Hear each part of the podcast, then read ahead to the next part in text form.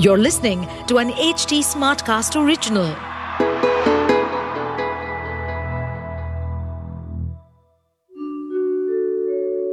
आप सुन रहे हैं विवेकानंद की वाणी सुनिए स्वामी विवेकानंद के अनमोल विचार और जानिए जीवन को एक नए दृष्टिकोण से भ्रष्टाचार के बारे में स्वामी विवेकानंद कहते हैं अन्य जातियों का भ्रष्टाचार बहुत ही भयानक है।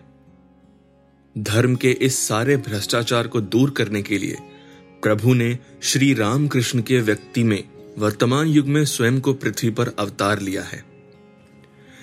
इस वर्तमान युग को हर धर्म द्वारा पूर्व युग का भ्रष्टाचार माना जाता है।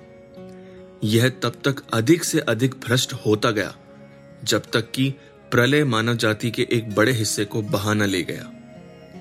और फिर से आरोही श्रृंखला शुरू हो गई। यह शुद्धता की उस प्रारंभिक स्थिति तक एक बार फिर पहुँचने के लिए धीरे धीरे उपज रहा है।